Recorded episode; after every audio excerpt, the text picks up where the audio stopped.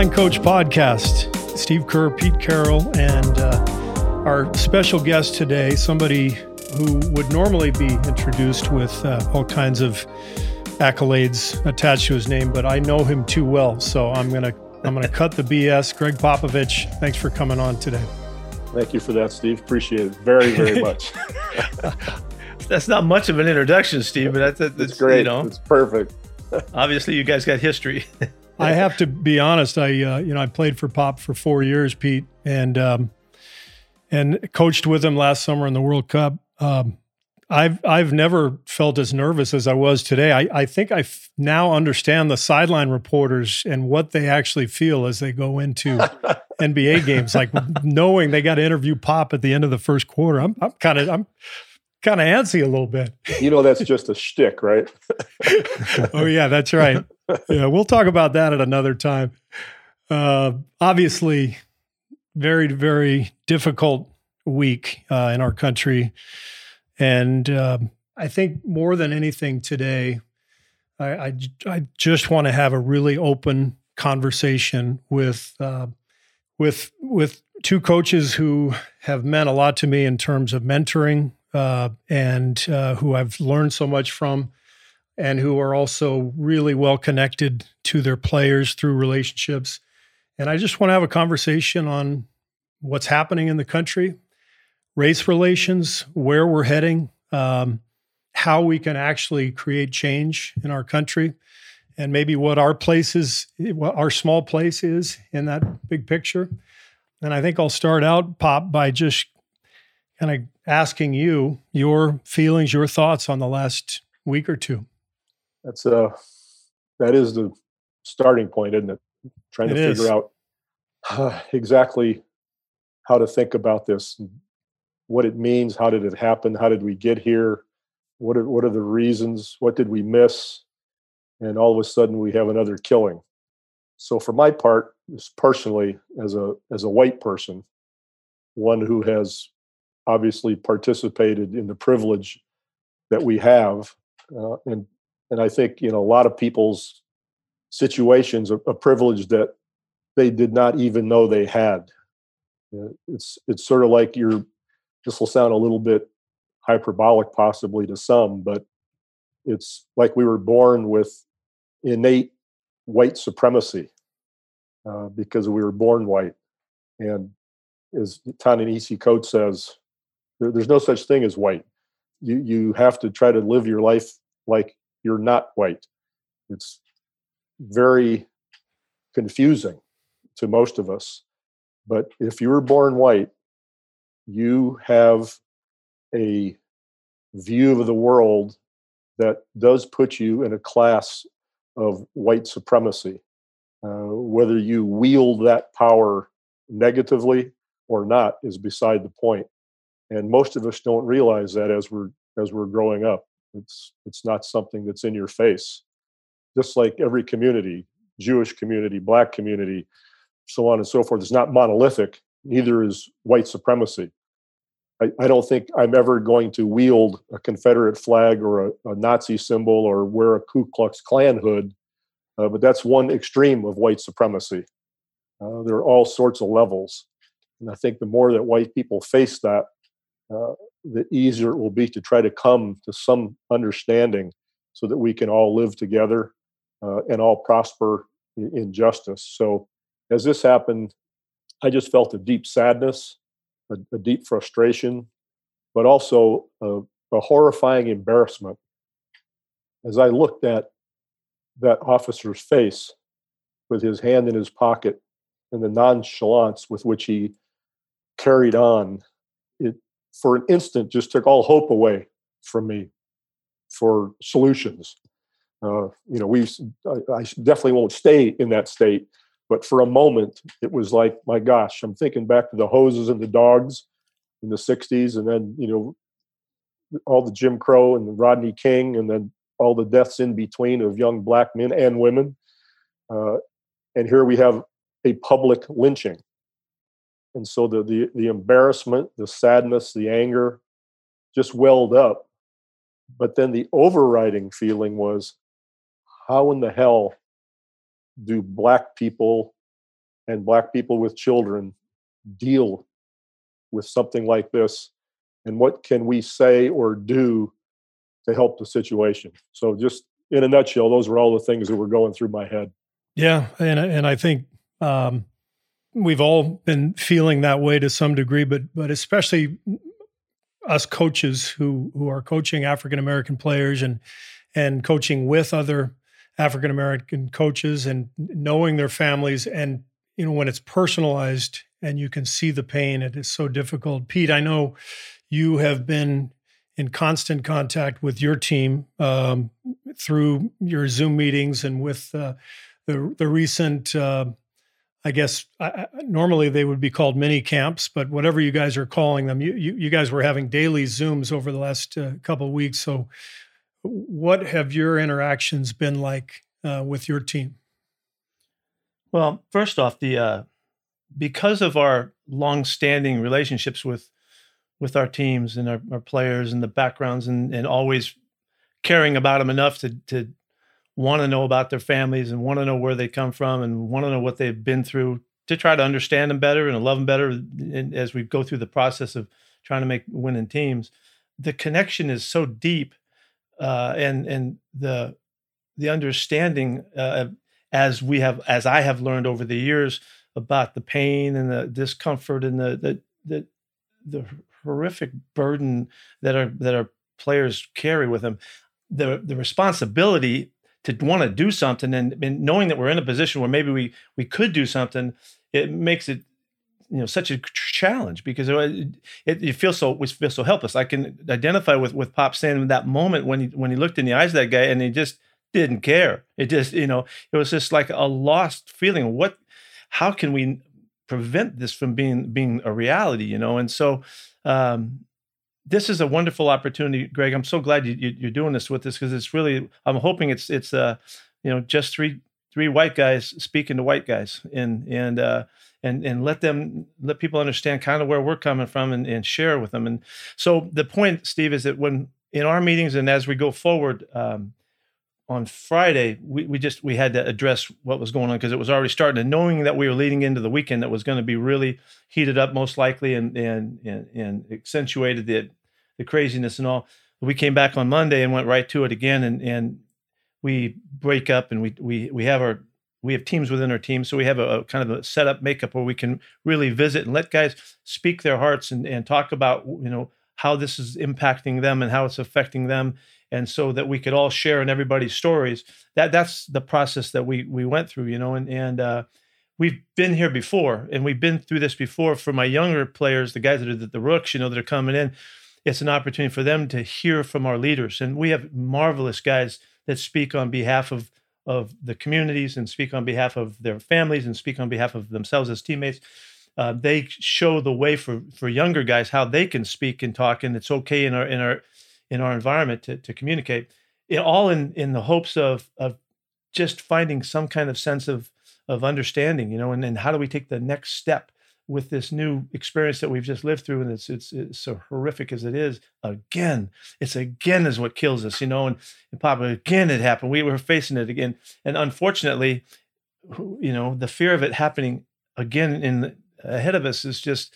I just unbearable to me to, to think of. But anyway, so the point is that we're we're trying to interact as much as we can with our guys and hear from them and listen and, and learn and grow and and and and find a place where we can act and do something really positive which our club has done that over the years but but we need to do more and we're never done and, and we can't live the, i know the white guys on my in my staff as you said we you know we have a bunch of guys on both sides of, of of the table here that are have different issues and backgrounds we can't live with an oblivious way of looking at this. We can't do that. We it, um, it's a, it's the privilege that, like you said, pop white people have. There's this living in a, you know oblivious to what's going on. That ain't okay. And so I'm trying to convey that to my guys that we we see it that way, and then we're trying to learn from each other and see if we can move ahead, you know, together.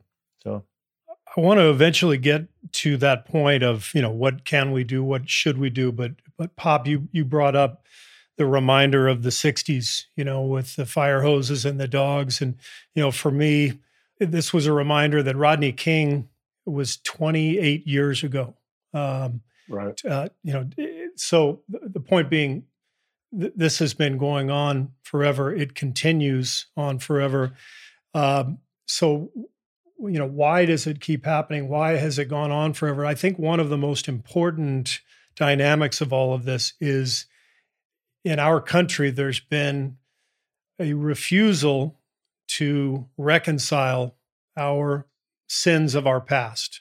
And I know some people are going to say, you know, hey, slavery was abolished and, you know, during the Civil War and that was a long time ago. Stop it, right? Uh, you know, this is exactly. uh this is something that is generational. It's 400 years in the making. Um, and I think the, probably the, the the thing that I think has to be done before anything is an understanding and an awareness that there needs to be a reconciliation, an admission of guilt. And again, I, I, don't I don't think it should be this is not a message of, hey, all you white people, you should feel guilty. This is your fault. That's not the point. But this is the way our country is. It's our responsibility to admit that this is what's going on in our country. And let's look at our past and let's truly examine our past. And Pop, I know you've you've talked about that dynamic. Any any thoughts on that front? Sure. Uh, in a sense, it's important that, as you said, it's not admitting that you're guilty of something on the face, but silence or inaction or being oblivious makes you complicit. And that's the point that a lot of people don't understand. Uh, as long as they are not yelling out the N word or they're not the ones stopping somebody on the street. Uh, they're not in the trucks chasing a young black man down. Uh, so that makes them innocent. That's not the point. The point is to be aware, as you said, uh, of the past, of those centuries of treatment, and understanding that emancipation didn't really do a whole lot uh, because it was followed with Reconstruction and Jim Crow and so on and so forth. And that admission, much like Germany has done in their special circumstances, is the starting point. It's like building a house and you start with the foundation. That admission has to be forthright, come from the heart. We're not going to reach everybody. Uh, that's that's an impossibility. So this is not an effort to be perfect, but it's an effort to make the country live up to the values and expectations and principles that it espoused in the beginning, some of which were lies for a great number of our citizens. So uh, that admission is the starting point, and it's on us as white people to make this happen.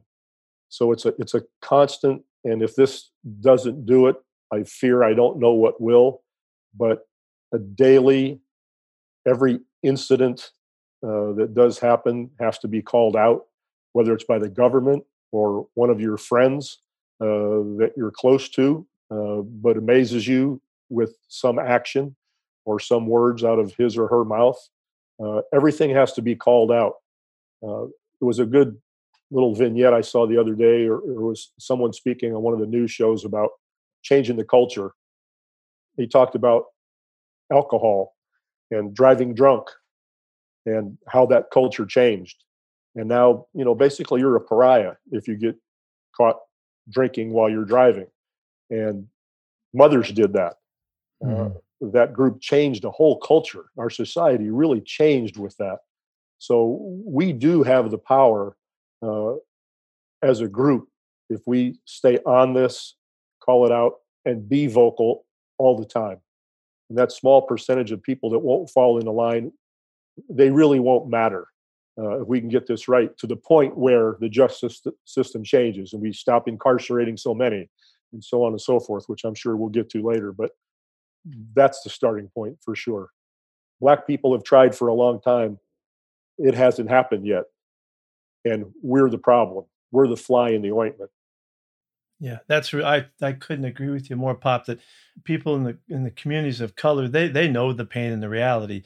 Uh, they they understand that it's right. it's called upon the the problem lies in in the white communities not responding and and not the awareness not being adequate enough so that we do see, hear, feel the the indiscretions that are happening, and we we we act on it. We we, we respond with our our conscience doesn't allow us to do anything but respond, and so there there's work to be done because this oblivious nature is is is just not okay. And and you know one of the thoughts that, that I'm having is that you know it's one thing would be that okay I I I, am non-racist person. You know, I'm, I, you know, I, I don't act in that way in, in, in any my my actions is in my everyday life. Well, that's not enough. It, it's it, we have to be anti-racist. We have to go the step further. We have to go beyond and act and take the action. And it's it's going to be a challenge for people. It, it's it's hard to step in when you hear a conversation going on. You say, "Hey, hey, can, can we clean that up a little bit?" or whatever you might say to acknowledge the fact that you're not accepting that which is is getting carried on around you. And we have to get bold about that. And I think that happens through knowledge and education and awareness. And and we have to. That's why guys like us got to keep talking. You know, we, we we've been through right. a lot together in, in our stuff, and we have to keep talking and and and allow for the mentality that that is a mentality that's necessary and we ain't perfect and we've all screwed up you know and, and, not done well enough. That's why i feel frustrated i'm not doing enough i'm not on it enough I can't get active enough to, to, to create the change. But i think we need to make progress not just change you know? We got to help progress down the road here and get better at what we're doing and and uh and we got to work really hard at it. It's really important for us all. Well i think one of the uh one of the components to this whole uh, awareness is is just the education part of it and you know, I, I think uh, it's it's it's actually embarrassing, but a lot of American history has just been omitted from our textbooks. And you know, I, I I've had a couple players who have been really interested in um, race relations and politics and history. Uh, David West, who I know you coached uh, Pop yes. in San Antonio, and and also Andre Iguodala. And I remember having a conversation with Andre a few years ago, and we were we were talking about race and and and this subject of a- admission of this great sin in our country. And he said, "Coach, have you ever heard of the Tulsa race riots?" And I said, "No." It's a great example. Yeah, yeah. Great. And he says, "I said no." I said, and I'm immediately I'm put on my on my heels. I said, "What? Tell me about them." And he explains this this uh, basically this incredibly successful African American uh, town called Black Wall Street. Well, everybody in town um, was uh, it, it, was a really thriving town, and there was a uh, an, an, altercation between a, a, a, black man and a white woman somewhere in Tulsa, and basically uh, the whole town where these African American people lived was attacked, and dozens, if not hundreds, were were killed, and the whole whole neighborhood was burned down. I took American history in both high school and college, and I never, I never heard of that. Um, so what does that say? We don't even teach it to our our children. And so if, if we're not teaching this stuff, if we're not actually sharing the information that's important, how are we going to ever understand what people are are actually facing? Right. 300 people were killed in that massacre. 300. Yeah, you couldn't couldn't you just see that? I I think that there could be such value if in the educational system that we we we, we taught the history of racism in America, or maybe history of racism. The, the effort it would take to get the curriculum there, to get the teachers to, and get the parents and the families to allow that to be brought into their schools, that whole process may be as valuable as the actual teaching that happens in the in the classroom for the kids. But without recognizing that history, without acknowledging it and, and, and calling it exactly like it is, what are we talking about? How, how can we, how, no wonder people don't know. No wonder yeah. people can remain oblivious. No, no wonder they can stay living in privilege. If we're not even bringing out the truth that we just need to get the truth in front of us. Yeah. And then I, I, would, gosh, I wish we could figure out how to get that in, in their classrooms, you know? Coach, it's such a great point. It's how, how do you hold someone responsible if they're just totally ignorant? Right. uh, have no idea about what has gone on. And that's why this pressure has to be constant by white people, whether it's whatever municipality you're talking about, whatever school board. Sure, that's a that's a tough slog for sure. It's going to be difficult uh, to get something like that done, but it's it's a great point. And to begin it as early as possible is probably important. I sure. Uh, I was in a TV room the other day with my eight year old granddaughter, and I was watching the news. She happened to walk in, and it, it was the exact time where they were replaying this policeman with his knee uh, on George Floyd's neck. And I, I didn't realize she was there. And I turned for whatever reason. I saw her standing there and she was just staring. And she said, Poppy, why does that man have his knee on that man's neck? What is he doing? And I was just, I was dumbfounded. I didn't, I turned it off. Hmm. And then I thought, should I have left it on and explained it to her? Or uh, how do I explain it to her now that I've turned it off? And I, I made some feeble attempt, uh, but I didn't know how far to go, how deep to go, what age is it? Is it she ready or not ready? And I thought, wow, that's a problem for me.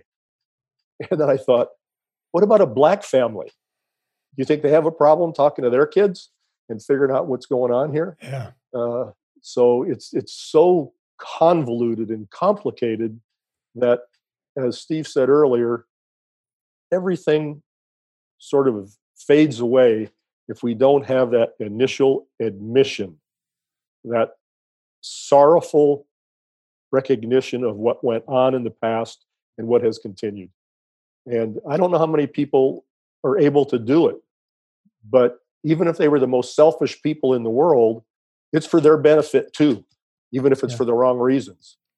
Pop, you uh, you, you mentioned um, Germany. And I think it's a really important analogy because obviously uh, what happened during the Holocaust is uh, among the most horrific uh, events of the world's history, if not the most horrific. Um, Germany is now the strongest country in Europe, um, what, 75 years after the Holocaust, um, approximately. Right. What can you share what you know about Germans' reconciliation as a country, as a government after the Holocaust and what, what they did, how they approached it? Well, I think the most important thing they did, and this is an obviously problem for us, uh, this cannot be done, and what they did could not be done without leadership. Right.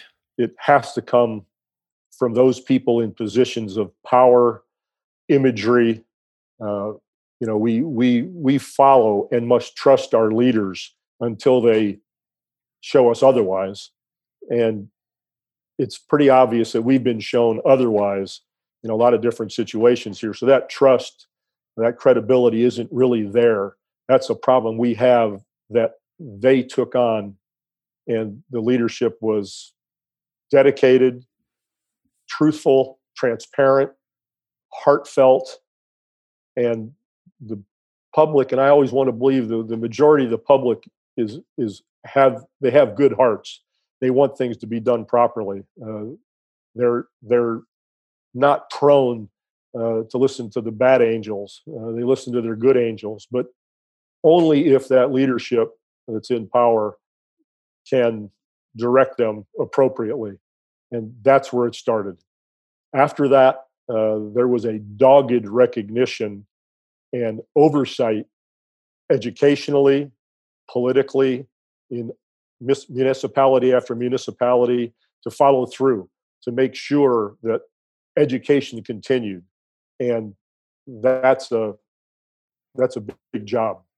And i don't know at this point if well we're not up to it at this point. Yeah we know that.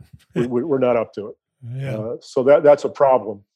Uh, you know the fact that they were able to make it through the the first the the image like you said they had the image of we need to do something about this and they worked their way through that process. There's so much good that comes through that processing just to get to the point that um, it, it isn't going to be easy but wouldn't i would think that three of us would all from what we know wouldn't we stand for we need to see it somewhere in the educational system and processed with a real clear lineage of bringing it on through and taught in the schools so that it's just becomes a normal understanding and realization of what happened. Wouldn't I mean that's eh, to me it's just so obvious that I I would jump on the table for that. I would think a lot of people wouldn't. I, am sure there's a lot of people that would fight it and make it difficult and all that. So you know so that's okay. I ain't worried about that part of it. It's, it's the it's exactly. really the effort has to start to get this thing going. Not the the, the textbooks aren't even going to be ready to go because there isn't any. But there's plenty of stuff. As we send out a message for what we're talking about today, there's one really clear thought that we could we could support that. Let, let's let's see if we can step this thing up educationally and make it available so that our generation of kids coming up and our grandkids pop I know exactly we're talking about our grandkids right now. How do we speak to them? How do we help them understand? And we range from 1 to 11 right now you know and we're trying to help them understand how they're going to take their next steps and how they're going to understand the relationships they have with the black kids that they grow up with. They're growing up with black kids in their in their in their in their sleepovers and their best friends and all. How can they handle what's coming, you know, down the pike? And if we don't give them tools, they're not going to be prepared for it. Here, here, coach. I think the good news is uh, the younger generation behind us is more diverse, more tolerant, more aware than any generation above them. I truly believe that. Um, just speaking with my children who are all in their 20s, um, seeing their friends, um, hearing about what they're doing, um, and not just in their little circle, but but reading about things nationwide. You you watch the the protests, the peaceful protests that are going on, and I, I know there's been um, a lot of violence as well and looting and there's all kinds of stuff going on. But if you if you watch uh, let's just say watch a peaceful protest the diversity in those protests is dramatic. And i truly believe the younger generation behind us has had enough. Uh, and and as they grow as they uh, become the current generation they're ready they're ready for some change but I think part of this conversation, and we've touched on it, is you know what can older white guys like us do? To me, that that's that's what this comes down to is is everybody in a position of power, corporations, entertainers, athletes, coaches, um, educators, people in the limelight. The the more the merrier. But we truly need the leaders of big corporations to actually stand up and say this has got to stop because they're the ones who can influence the government.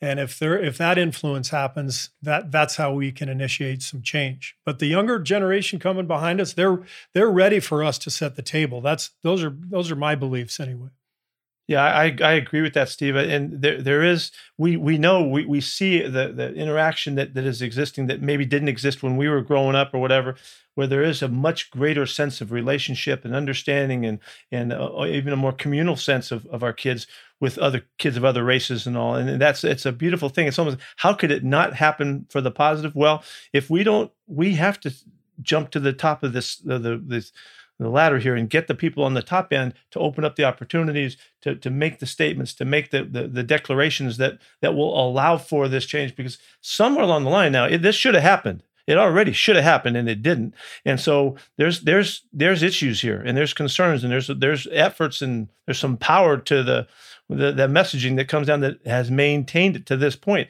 We're still fighting our, our butt off to get this done. And and but that's okay. It's okay. It's just there's there's things working against us here. So as we try to generate uh, energy and, and, momentum and all that, uh, we have to we got to move the people that are willing to move. And and I think that Pop said that right off the top. I think that's really crucial. Well, I, I think that the responsibility, uh, as Steve said, for those who have some sort of platform, uh, whether you're an athlete or a coach or an entertainer or a business mogul, uh, all those people have to coalesce. They have to come together uh, because it's a little more difficult now in some ways. When I think back to uh, Martin Luther King Jr. boycotting the buses, well, that that hurt people's pocketbooks, and change some change happened because of that.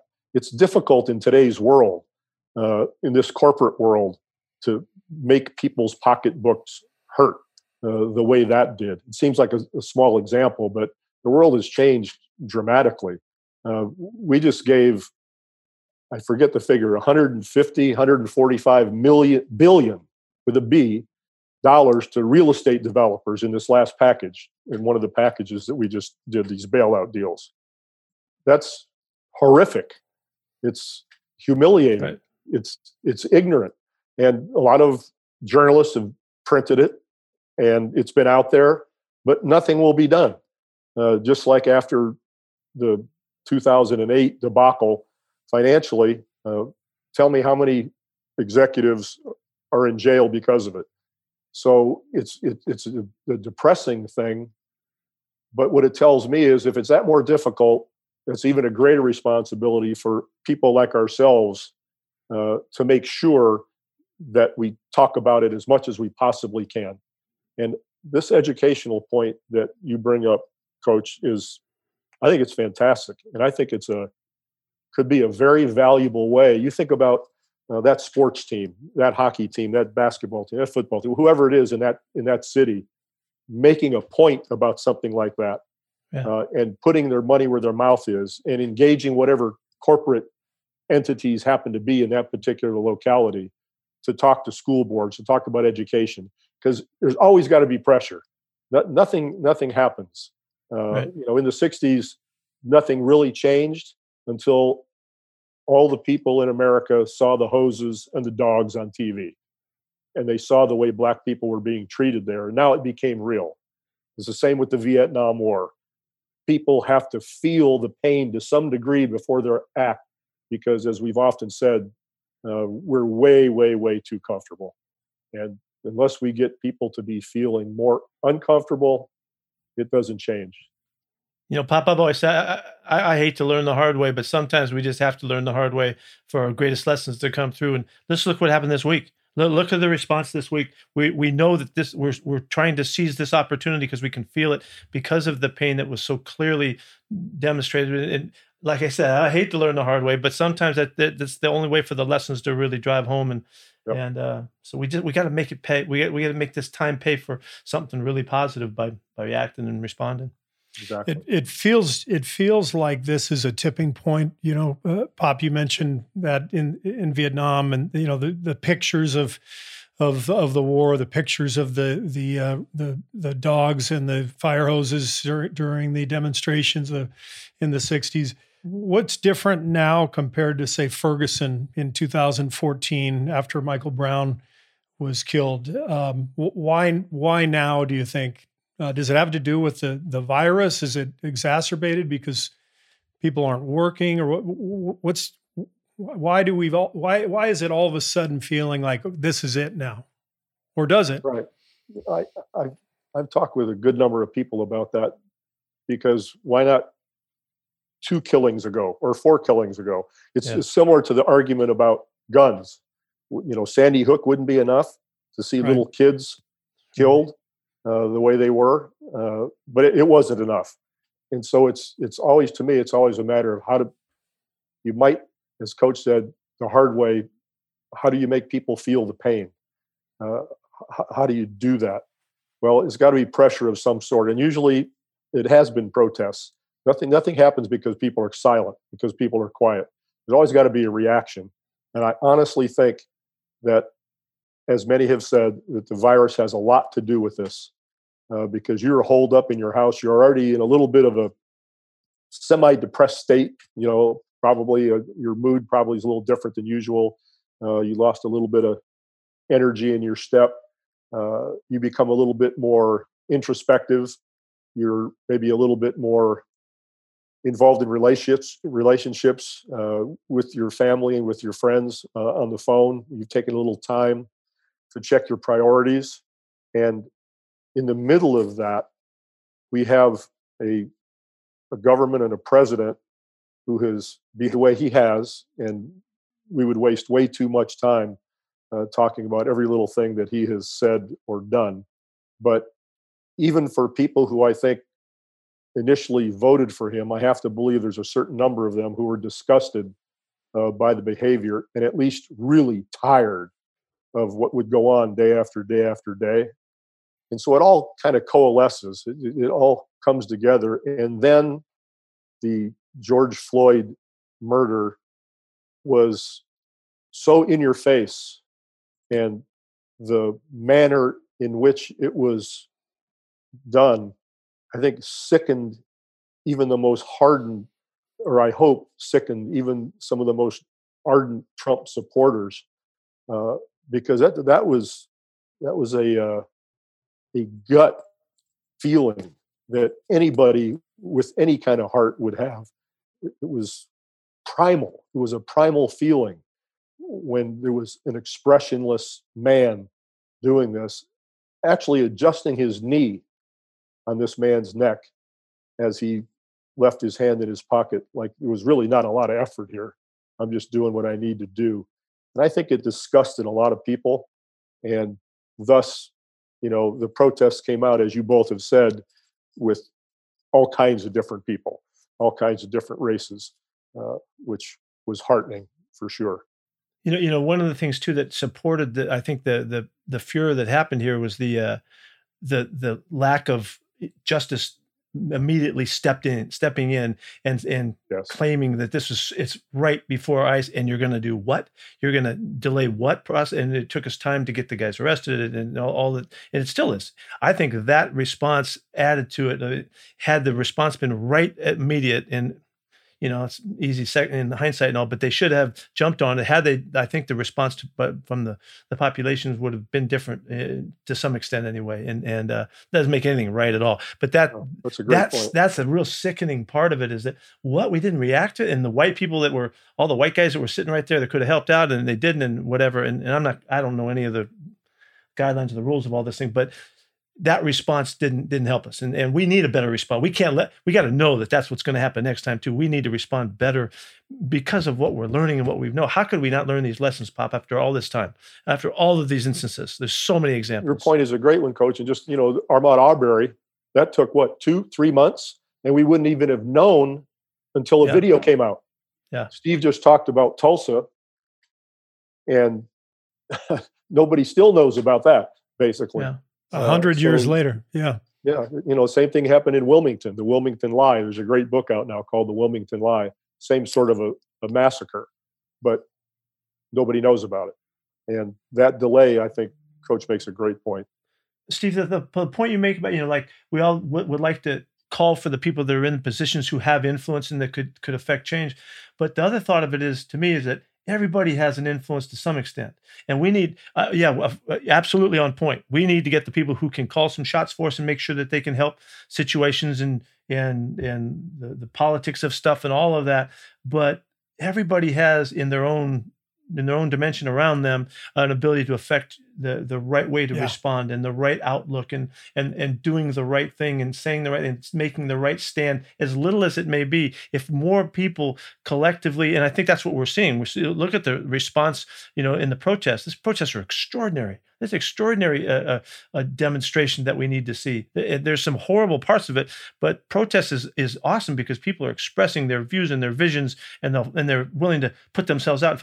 We need that to happen on all levels as well as reaching to the highest levels and we whatever we can do to influence that would be would be worthwhile i'm sure. It's a great great point um, and part of that is is having those uncomfortable conversations with the people who may not uh, agree with you already you know? Sure. Um, we all have people in our circle who are going to disagree with certain points on this.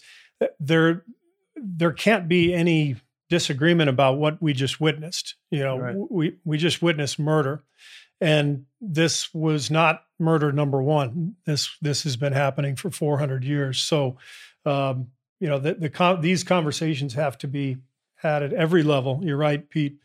And then I think there, there's there's so much that everybody can do. You know, um, donating money or time to grassroots organization uh, organizations around the country there's a there's a million things you can do to help. Yeah. Um, but but I think you're right. I think it takes it's a collective effort. Um, I, I want to ask you this because this is uh, you know Pop mentioned generally peaceful protest isn't going to get us very far. You in the NFL, you you witnessed this. We all did four years ago when when uh, Colin Kaepernick decided to take a knee and, uh, protest of police brutality. And not only was he basically shouted down, although plenty of people supported him, but you know the the you know he, he was kind of left without a job, and and a lot of people uh, just just sort of forgot about him, and um, the NFL has just moved on. Um, how do you feel about all that, and how do you reconcile all that with the fact that you're you're very outspoken and very passionate about the issues we're discussing right now? Well, I think that, that there was a, a, moment in time that that a young man captured, and he he took a stand on something. You know, figuratively, he took a knee, but he he, he stood up for for something he believed in, and uh, uh, what a what an extraordinary moment it was that he he was willing to take. I don't know that he had any idea what the impact would be as as it turned out, but w- what a symbol of of courage and and vision. Maybe even uh, as he was just learning it uh, to to do what he did. But it, it what happened from the process is it is it elevated an awareness from people that just took everything away from what the statement was all about, and it just got tugged and pulled and and and and ripped apart and the whole mission of what he what the statement was that was such a beautiful it's still the statement we're making right today is it that we're, we're not we're not protecting our people we're not looking after one another we're not making the right choices we're not following the right process to to bring people to justice when when actions are taken you know and and uh, so I think it was a, a, a big sacrifice in the sense that that you know that that a young man makes but that's those are the courageous moments that some guys take, and and you know we owe a tremendous amount to him. Yeah, I sure. think uh, this is where you know, Pop. You mentioned leadership before, and and you know the kind of national leadership we need. Uh, you know, when when Kaepernick took a knee, you know the first thing that the Trump administration did was they staged the walkout by Vice President Pence, where he flies to the game in Indianapolis, and as soon as the national anthem starts, Kaepernick takes the knee right. and he stands up and he walks out. He makes a big show of it. And then, ironically, Pence th- just this past week tweeted, We support peaceful protests. Well, no, you don't. You obviously don't. You know, and sure. Trump at the time called Kaepernick and all NFL players who were kneeling, called them sons of bitches. Said, get them out of there. If they don't, they don't want to stand for their flag, fire them. Get them out. Get him out of the. Get them out of this country. Um, Trump yesterday in his comments says we support peaceful protest. So obviously we don't have the leadership to to support people like Colin Kaepernick um, from the top in our government. But I also think he needed it from the NFL offices too. I think he needed it. He needed more support from Roger Goodell and and from the league office. But you know, that's uh, uh, to me, you, you, it's it's really hard to look at what's going on right now with all the the the violence and the protest and not look back to four years ago and say, look, this guy was trying to peacefully protest and nothing came of it. The killings went on and nothing changed, and he was actually ridiculed. So it's a it's a it's a real tough one to to to think about. Well, leadership, you know, and courage go hand in hand, and we Precisely, we know man. we know we don't have that. Uh, when we have a leader whose main purpose in life is himself, and anything that affects him is how he bases his words and actions. The only words that come out that are somewhat uh, inclusive are written for him by others that he speaks as if he just took a, a hit of castor oil and has to say it anyway because he has to mollify the idiotic things he said previously. So when the when the Vandals did what they did, he condemned that, which anybody would. But as you both have said, he also condemned the peaceful protest with Colin Kaepernick. So he will use whatever he can to advance his own purposes. And the crowd around him is as bad or worse. Uh, all the sycophants around, they know who he is. These are the same people who said he was unfit, uh, the same people who said he was crazy, but now they're willing to uh, carry his water. So that leadership uh, is is not there. And you know the vandals that were all wishing they hadn't done what they did. It's important not to condone that, but to still understand it to understand the frustration the anger, the hopelessness. And we're talking now about poverty, about injustice, about incarceration, uh, about profiling, about police brutality. All this boils up, and you're going to get some of that. It's it's going to happen. It's inevitable. It's logical. I'm not surprised by it at all. So somehow the culture has to change, just like it did with drunk driving. This culture that's a disease in all of our cities, and it's it's about policing. It's about policing. This is not an occupying force. You know, the black and brown people in our society look at them as a, an invading force, as they should, uh, for all the reasons that everybody's talked and written about. Uh, now we have tanks and grenade launchers and this sort of thing in some police departments. Uh, it's like the Soviets going into Hungary half the time when you look down the street now and you see the equipment. Why, why do we need that equipment? How is it not going to be a confrontational sort of attitude, at least mentally, in all these places? The cultures in all these cities have to change. And Obama tried to do that. Uh, he had a great program that was being implemented across the country about policing, about training, about recruitment, all that sort of thing, about the qualified immunity they have, about the unions, and how ridiculous it is that you you can hardly prosecute somebody, as we've seen. Uh, but what happened when the Trump administration came in? They threw that game plan in the toilet, just like the pandemic game plan. Uh, and we know all the reasons why, and don't need to go into that. But that leadership, that courage that President Obama showed to try and help fix that has been thrown in the toilet. We have to start from the beginning. And as I think you said at the beginning, Steve, maybe this is a tipping point. Maybe that kind of pressure can be put on uh, with people who have any kind of a voice at all. And as uh, Coach said, even from the grassroots, everybody. It's not just the people who can be seen, but if we all do it and demand it, that policing situation can at least not be done behind closed doors because all those contracts are done as far as I know, with mayors and police departments behind closed doors. They're not voted on. People don't know about those things. And now we're stuck with what we have in all these situations where they can hardly be prosecuted. You know, uh, some some that comes to mind to me, Steve, is about um, Pop's talking about about leadership. You know, and and being in the positions that we're in, we have learned that leadership is about the other people. It's about holding ourselves accountable to help those around us be what they can possibly be. And th- without that connection, there is no leadership. If you if you don't have the connection to the people that you're serving and hold yourself accountable for all of the people that may be listening to us, you know, that are in those positions, you got to take those tough stands. You got to stand up for it and, and stand up for what you know is right and be willing to take the hit because it's the right thing to do. And then good things happen because you're doing things for the right reasons, you know, and, and you can make it through the hard times and you can rebound from the from the setbacks and the problems.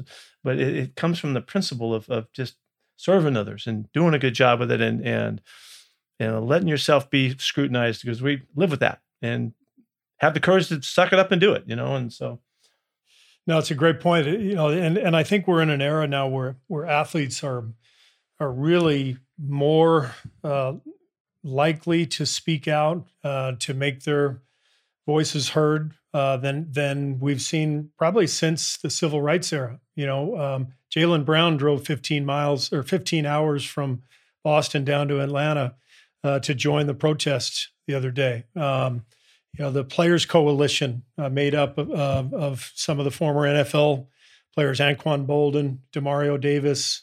Uh, I know Malcolm Jenkins is very, very involved. Work done, uh, doing a ton of great work in in uh, on the front lines in in our inner cities, trying to help with these very issues that that uh, you guys are talking about.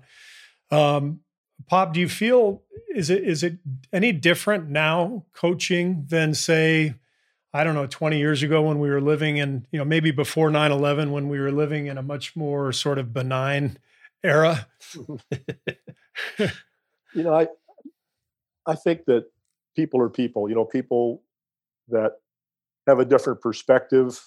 I think the players that we coach now, I think they become a little bit more worldly sooner than in the past uh, because so much has gone on. Our country has seen so much and the internet, the social media, they're so they're so well connected. Uh, oftentimes, my players tell me what the hell's going on uh, in the world, and then I go check it out uh, hmm.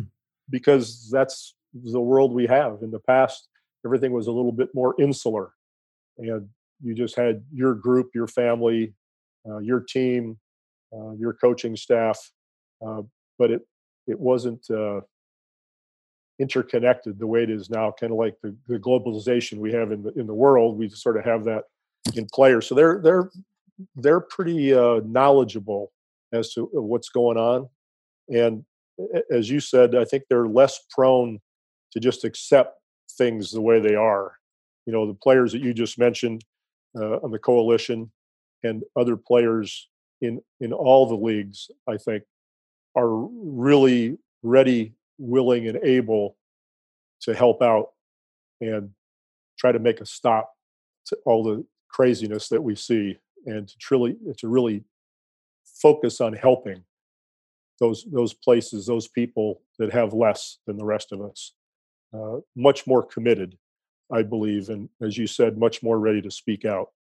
But it, has got to stay persistent or it's just going to fade away Mm-hmm. Pete, you feel mm-hmm. you feel that um, that responsibility to help nurture that that sort of activism from your players, um, yeah. or is that is that something that just comes naturally and and and you let them go?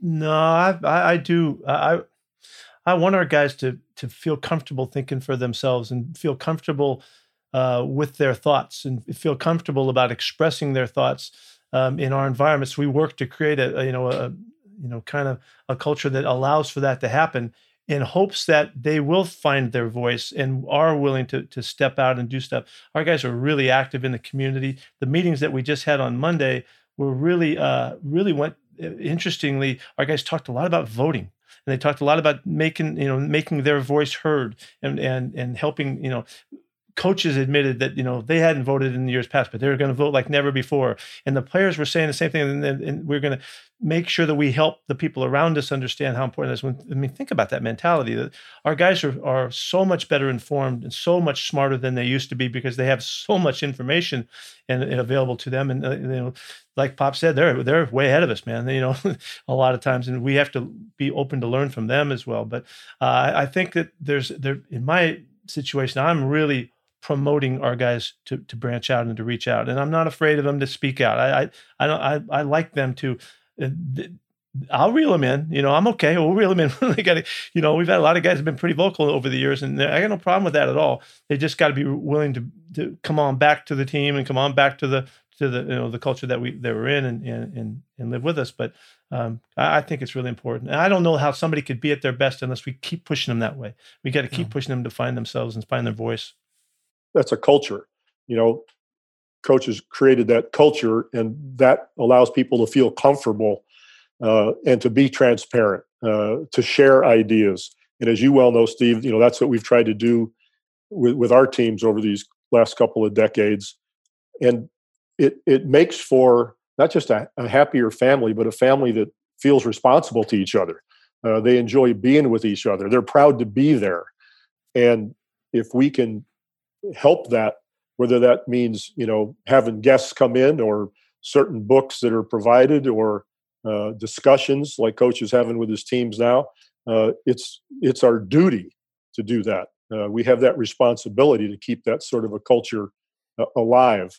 And the more those cultures exist the the better off we're going to be. To me it's become more apparent how important it is to to promote teammates and team. And, and more than ever, you know, it's always been the team game for us in our sports that we played. But more than ever, the awareness of our guys to be great teammates is more valuable to me and more important to me than it ever has been in my coaching. And what that means is that you're if you're a great teammate, then you're concerned for others.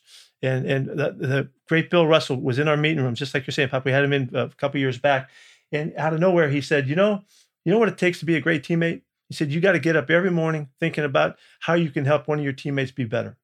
And I thought, holy crap, think of that awareness that you would have that awareness that you you wake up in the morning thinking about your point guard, you know, you're waking up in the morning thinking about my wide receiver. What can I do to help that guy be great? Well, that kind of mentality doesn't have to only be on our teams. Why couldn't that mentality be what it feels like to be an American? That I am part of the team, I am part of this thing, and what can I do to help the people around me? You know, Kennedy said it a long time ago. You know, and well, why would that not be as important as ever, as opposed to look out for what I got, protect your own, look out, you know, save me, you know. I just think it's it's such a um, it's a clear thought that, and it takes direction and leadership, and and and I know this too, Pop. You said it that it, it's an environment of, of you feel good about being there. You feel comfortable. You, you are a little bit happier because you know you're doing the good work. You know, you know yeah. you're helping people, and that's that is so fundamental. But doggone, it's it's powerful and it's important. And I I don't feel it uh, enough, you know, around us. I wish we could feel it more. I wish we could promote it more wherever we go. Those are great points. Great points. Um, I'm, i want to wrap it up since this is a uh, coaches podcast. I, you, you guys are both just touching on culture, and in my mind, you know, having played uh, for you, Pop, for four years, and Pete, having uh, learned so much from you and having visited your training camps, the key to both of your respective success is culture. 100%. It's the feeling in in the locker room, in the gym every single day it's not the X's and O's. Uh, it's it's obviously you got to have talent. and You guys have both had plenty of talent, but it's just the vibe and the working environment and that whatever that is that you feel every day. Um, so I want to ask you, Pop, when did you figure that out in your coaching career? How long did it take from a young coach just starting out to right now? At what point did you figure out that that's what it was all about? I can't wait to hear this answer. that's, a, great question. And you're making me think back uh, to the days when I was a coach at the Air Force Academy prep school working for Hank Egan. And I was a wild man.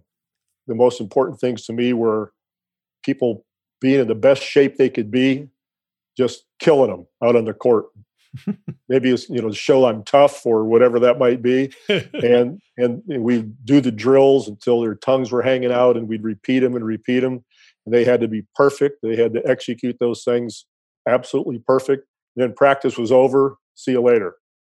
As time went on, you start to realize that that's really a shallow way to live. There's not a whole lot of satisfaction in that. And I would say that probably when I came to Golden State with Nellie, it was probably the first time I watched him or coach just talk to each player like he was their son. And he was happy for him or he was disappointed in him. One of the two. And he'd say it either way. Hmm. Uh, you know, if they their effort stunk or their effort was great, he'd tell them in no uncertain terms, and then he'd put his arm around him and then he'd laugh with them and they would needle each other, you know, that sort of thing. So, and they'd probably have a beer together at some point. oh, absolutely. Uh, absolutely. Maybe even during practice. you know, it's just, uh, it's, it's a maturation progress, uh, process. So you, you go from not thinking you know it all, but probably being scared to death that you're going to miss something. And, you know, back then it was a different culture. It was all about conditioning and you're gonna you know the the you don't need water uh, philosophy sort of thing. Yeah. And then as you you'll take a salt take a salt pill if you're getting a cramp, you know that kind of thing. And then you, you move on, and then you realize that how much more meaningful it is when you actually know about that player, or you can laugh with him, or you can get on him, but he knows you're going to put your arm around him after the practice, and then he's just going to say, "This guy's crazy," uh, but I know he loves me. I know he cares and then the satisfaction starts to grow and then you realize that's the holy grail. Hmm. those hmm. relationships. Yeah. No doubt. Pete I, I think i know your answer but why not? Let's same question. When did when did you figure out that dynamic of culture being the most important thing? Um, you know i don't know if there's a specific time. I got in trouble so much early in my coaching for for listening and talking to the players and wanting to know what's going on with them and and not I never I didn't fear that relationship. And uh, older coaches, more classic coaches, um, would would say you can't listen to your players, you can't talk to them. You know, you you have to make call all the shots and all that, which I always felt like I was, but I did it. You know, and I so way early in my coaching, I was I was there, and and I kind of been in and out of trouble with coaching for a lot of years. You know, people not really relating or thinking we're having too much fun or thinking we're doing this or we're doing that. Um, but I, I, do think that it, when I got ready going into USC, um, you know, I had been fired enough times and and it just there was just a, a, moment in there that there was an epiphany that I needed to get it as much as true to my heart as possible. And my heart was about competing and my heart was about having fun. And I wanted to figure out how to connect all that, you know, and and so um I always cared about, you know, Pop, you just I'd hear you, you know, about loving the guys up and caring for them so much. And you even said that sometimes it, you treat them like your your son. That's the way I look at it. I mean, I look at these guys like if it was my own kid, what would I do? And how would I, would kick him in the ass if he wasn't doing right? And I'd hug him up as soon as I could, or hug him up and then kick him in the ass, or you know, whatever it took to get him to to be all that they, you know, could possibly be. And and uh, that's kind of that's been the way, you know. And so with that comes comes a style. There's a style to how you you you know you organize your building and how you organize your expectations and uh, that uh, to me is really really ultimately comes back to caring you know I, I think that's I heard it in pop too you know that uh, you saw it in, in that, that it's, you care yeah you can tell them whatever you got to tell them but you do it because you care so much they need to hear it you know and you need to get it out. And then and then and, and you you work them through the the hardships of what that those messages and those lessons are. And sometimes they get cut and sometimes you bring them back and sometimes you bench them and sometimes you play you know all of those things that we go through when it comes from a from a, a a place of caring and loving them, then you you you can make it through almost anything. And I think it's where the best stuff happens. I think it's where the real magic occurs. And it's it's what makes it so much fun to to be, you know be a coach and doing what we do. No doubt, no doubt. Well, I guess I got to share my uh, epiphany moment. Uh, I uh, I was blessed to play for several Hall of Fame coaches, so I felt it when I was in college playing for Lute Olson. I felt that culture. I couldn't define it. I was 18, 19 years old. I didn't know what the hell I was uh, I was uh, feeling uh, other than this was really special. Um, I think by the time I played, I got to Chicago and I played for Phil Jackson. That's when my mind sort of made these connections. Like I, I get it. Like this culture here is so powerful because Phil cares about us and because there's a genuine authenticity uh, to what he's doing. And to go straight from Chicago to San Antonio and feel uh, the same authenticity and the same genuine caring about me, about my family, you know, coming from Pop. Um, and and by the way, Phil and Pop and Lute Olson couldn't be any more different from one another. Yeah. That's the uh, great. But they were all, that. but they were all authentic to themselves, and they all had this this beautiful culture that they had built. So I I walked into my first coaching job knowing that that's what I wanted to achieve. And and Pete, I don't want to uh, embarrass you, but you were the one who verbalized all that for me when I went up and visited you in uh, Seahawks training camp before camp started. You you helped me figure out literally verbalizing what what I was experiencing when I was uh, feeling that the strength of those cultures. And so after I visited you, I, I literally put everything down on paper and sort of thought through everything.